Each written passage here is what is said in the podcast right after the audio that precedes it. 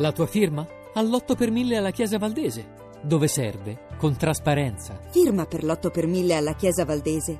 Non un euro alle spese di culto. www.8per1000valdese.org un commento, una sua reazione a queste notizie che continuano a fioccare su responsabilità e violazioni di regole, si parla di avvisi di garanzia, ricordiamolo, da parte eh, di, di, di sindaci. È davvero un mestiere che espone forse inevitabilmente a questi rischi?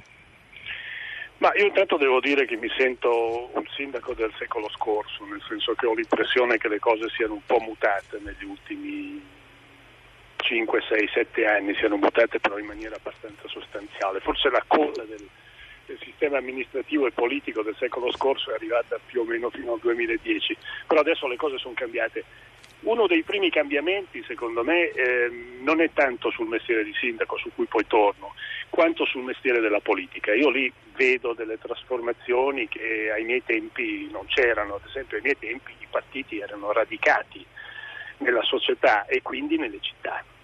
E quindi avevi un dialogo e una necessità di rappresentare i bisogni dei cittadini diretta, non mediata attraverso i giornali e le televisioni.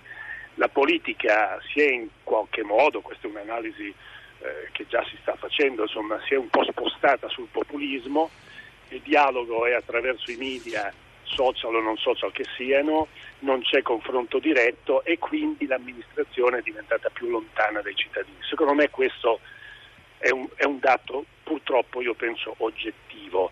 Eh, e la, certi eh, diciamo, il mestiere dei primi cittadini si è un po' di conseguenza liderizzato. Abbiamo delle, eh, non tanto dei rappresentanti delle comunità quanto dei rappresentanti in qualche modo scelti eh, dalle forze politiche malgrado il voto diretto. Mm, non sempre provenienti da esperienze professionali, amministrative che li portino ad essere esperti delle materie di cui si dovrebbero occupare e nemmeno molto radicati socialmente e quindi c'è un forte scompenso. Io vedo un divario, un divario poi c'è sempre stato, sono stati dei sindaci più capaci, dei sindaci meno capaci, però c'era una vicinanza che obbligava alle correzioni. Adesso io questa, questa cosa sinceramente non la vedo. Sono d'accordo con Cacciari, secondo me uno che si candida a fare il sindaco di Roma o ha davvero un grande concetto di se stesso oppure, eh, oppure un, po', un, po', un irresponsabile, nel senso che eh, su di lui pioveranno responsabilità di vario tipo, ma lui non avrà in mano probabilmente le leve per risolvere i problemi della sua città, cioè per fare il mestiere per cui è stato eletto. Questo è uno scompenso oggettivo forte. Poi questo può portare indagini, magistratura, scalpore, eh, proclamazioni di eh, inefficacia, inadeguatezza da parte dei cittadini, però questa, questo scompenso io credo che sia oggettivo, non soggettivo. Senta, nell'appello a cui facevo riferimento eh, al Presidente della Repubblica, questo grido di dolore di tanti sindaci d'Italia, sottoscritto da sindaci autorevoli come Enzo Bianco a Catania, il sindaco di Reggio Calabria, eh, di Alessandria, di Siena, eh, si, si, si, fa riferimento esplicito anche alle vicende giudiziarie eh, di questi giorni. E, e si scrive anche, pur ribadendo il rispetto continuo, convinto e profondo nella magistratura che deve punire chi ha usato il suo mandato di sindaco per interessi personali, che queste vicende, il loro clamore mediatico rischiano di toglierci quella forza che ci spinge ogni giorno a fare il nostro lavoro. Lei ha l'impressione che i sindaci siano particolarmente bersagliati dalle inchieste della magistratura?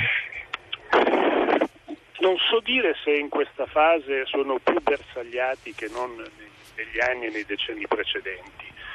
Eh, io ne ho, ne ho tratto rispetto alla mia esperienza una conclusione da un lato positiva e dall'altro no. Eh, non sono stato sfiorato da indagini e questo mi permette di essermi fatto un concetto rassicurante, se ti comporti bene non ti succede nulla, però so che non è così.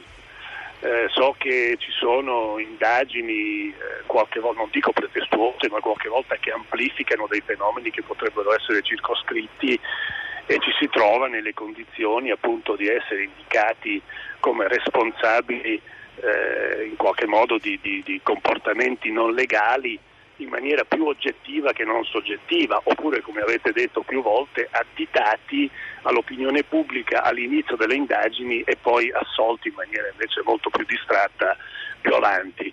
c'è un rapporto squilibrato tra politica e magistratura, ma questo non solo riguardo ai sindaci, direi, mi pare che sia una delle malattie purtroppo croniche del nostro paese. C'era, c'era, c'era, l'idea di un rapporto diretto, peraltro un rapporto diretto con i cittadini su cui l'attuale Presidente del Consiglio ha costruito il suo percorso politico, addirittura fino a poco tempo fa parlando di un pres- capo del governo sindaco d'Italia.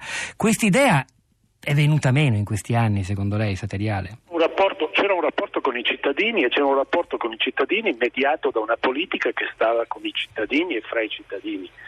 Secondo me è questo che è venuto meno, come diceva mi pare la signora Urbinati, io sono d'accordo con le cose che ha detto.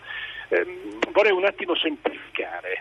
Eh, ricordiamoci che il sindaco è eletto direttamente dai cittadini, quindi una figura per dirla in maniera un po' schematica, eh, di presidenzialismo, quella dell'amministrazione di un comune o di una provincia quando c'erano le province, nel senso che i cittadini scelgono il responsabile della loro amministrazione della loro città.